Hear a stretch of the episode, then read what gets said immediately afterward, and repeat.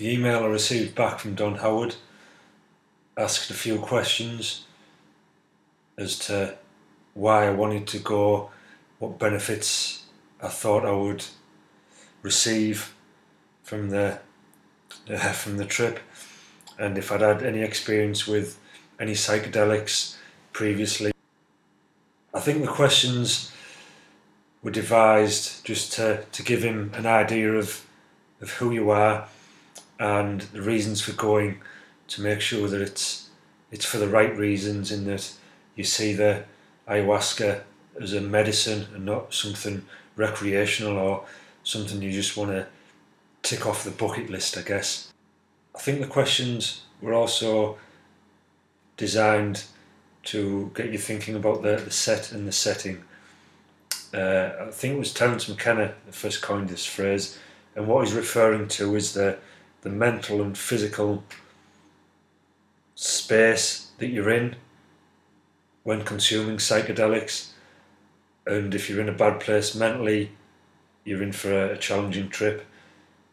If you're in a bad place physically, if there's there's lots of noise, public place, then you're also likely to experience a, a more challenging trip. I think when psychedelics are, are used or intended to be used in a, a medicinal therapeutic sense, then the set and setting is vitally important.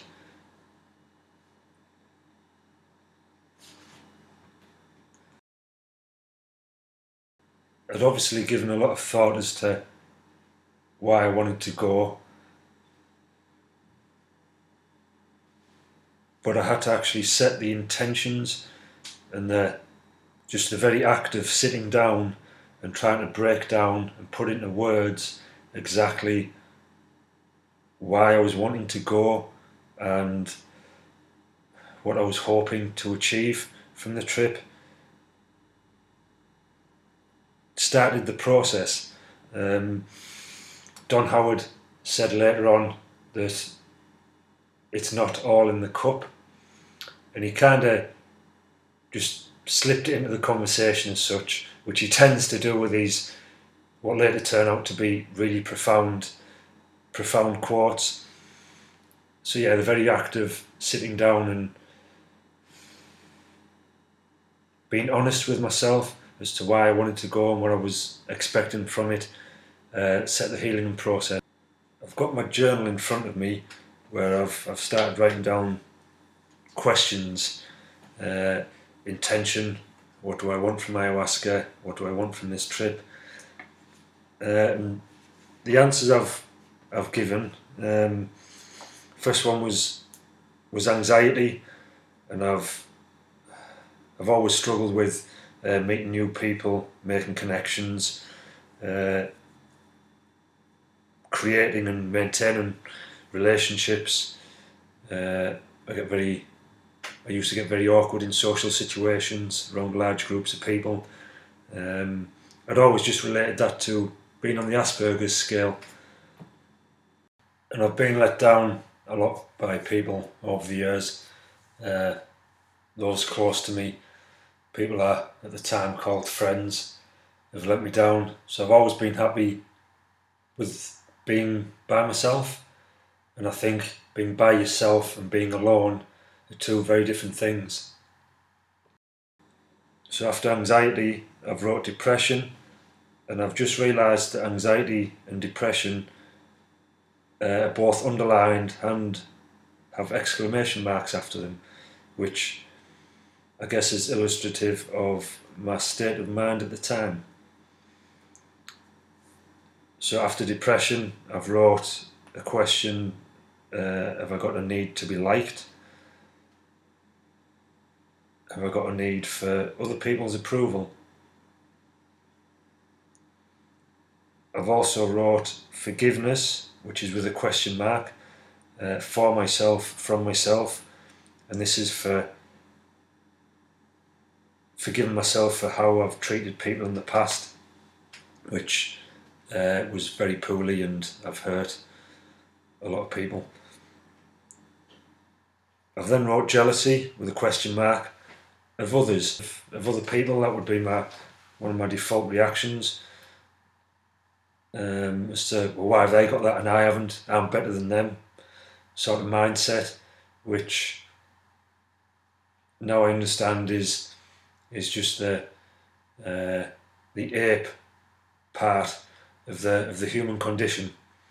So after the question of jealousy, I've got how to live a worthwhile life, and that's with an exclamation mark. Uh, I've put a question worthwhile to who, and I've answered it with loved ones or anyone I come into contact with. And this was just me trying to move forward with my life. The previous uh, intentions I've set out, I think, looking back now, have been about the past and, and resetting and dealing with that so that I can I can move forward with my life. And this statement of how to live a worthwhile life is looking to the future and looking to what I want to become rather than looking to the past and dealing with, with who I was. And that's that's literally just occurred to me that. Uh, and after how to live a worthwhile life, I've wrote reset the baseline. And by this I mean reset the the fight or flight response, I think, because I've lived uh, what could be deemed as a, a confrontational life uh, for a for a long time. Um, I can remember being very confrontational with my parents, um, and I've I've had a lot of uh, physical confrontations with people uh, and uh, a lot of near misses with car accidents and uh, I've had a lot of near death experiences I guess would be the easiest way to term and this crops up uh, this will crop up later. Uh, yeah so after resetting the baseline I've made the statement of how to maximize life's potential for positivity. And again, looking back, this seems like the, the reset the baseline was finding the balance so that I dealt with all my all my past. And now I'm looking forward to how I can leave a positive or live a positive life so rather. Once I've I've reset everything and balanced the scales. Maybe that's a good way of putting it. When I received another email from Don Howard saying I'd been accepted, gave me all the, the travel details, um, the company with which they use to uh, book the internal flight into Iquitos, because there is no main road going to Iquitos. Before there was a runway made there, uh, the only way to get in was by boat up the Amazon River so I booked all the flights. So I arrived the same time as everyone else to be collected from Iquitos Airport uh, by Don Howard. So after a 15 hour flight to Peru and then a four hour internal flight from Lima into Iquitos, we got collected at the airport by Don Howard and some of the staff from the Spirit Quest Sanctuary uh, obviously, I was very tired after all that travelling, um, a little bit weary. The internal flight, uh, the plane was really small, which for someone six foot two tall uh, was a little cramped for four hours. But when I met Don Howard, I saw him stood at the bus outside the airport. Uh, he looks he looks like what his, his nickname suggests, uh, the White Wizard uh, or Gandalf, as some people call him. There was just uh, got a friendly smile off him, a hug, and it, it just seemed really genuine. It was a, a really good vibe um, that he gave out. It was like meeting a friend that you haven't seen for a while.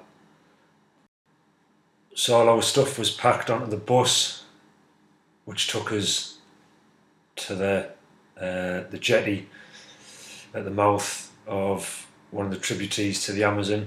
The bus ride took about half an hour, 40 minutes through the really busy town of Iquitos. It all seemed a little bit crazy. A crazy city, considering uh, it's it's only a fairly recent modernized city, I guess. Because, uh, like I explained earlier, it's only very recently that it's it's been accessible by anything other than boat up the river.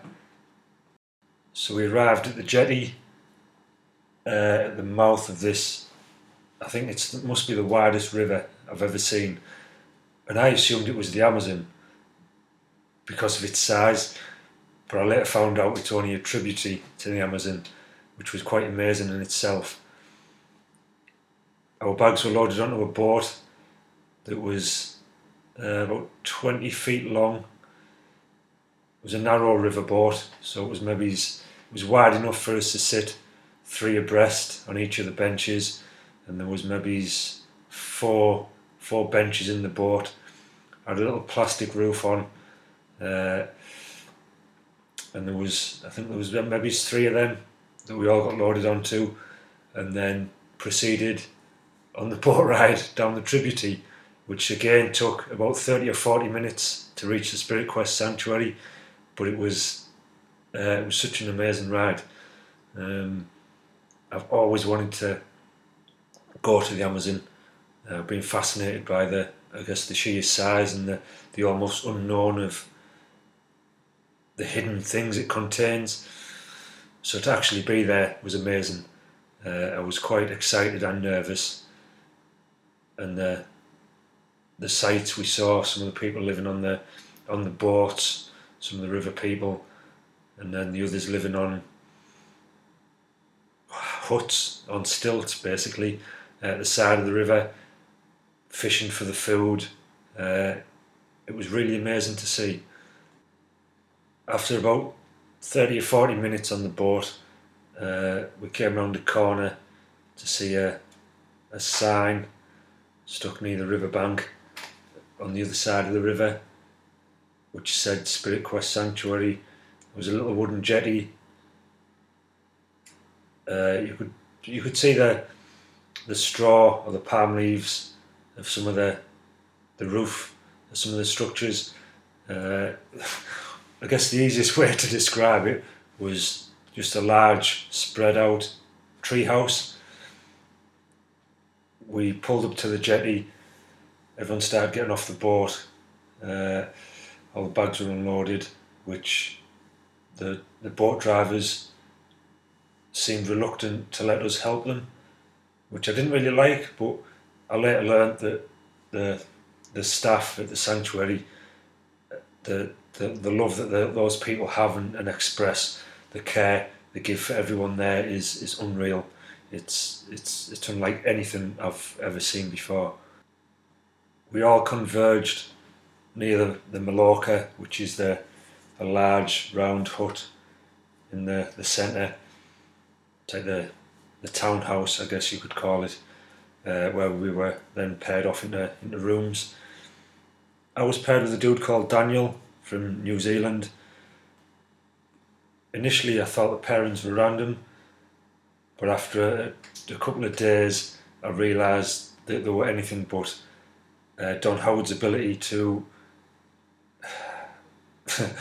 I guess, read people and understand what they need and uh, devise ways of, of giving them that. Showed in how we paired everyone up. Each room consisted of, of two people that the personalities, uh, the requirements, uh, I don't know what you would call it, just gelled, and that each person had something to offer the other, which was the first indication I had of uh, Don Howard's wizardry, I guess you could call it.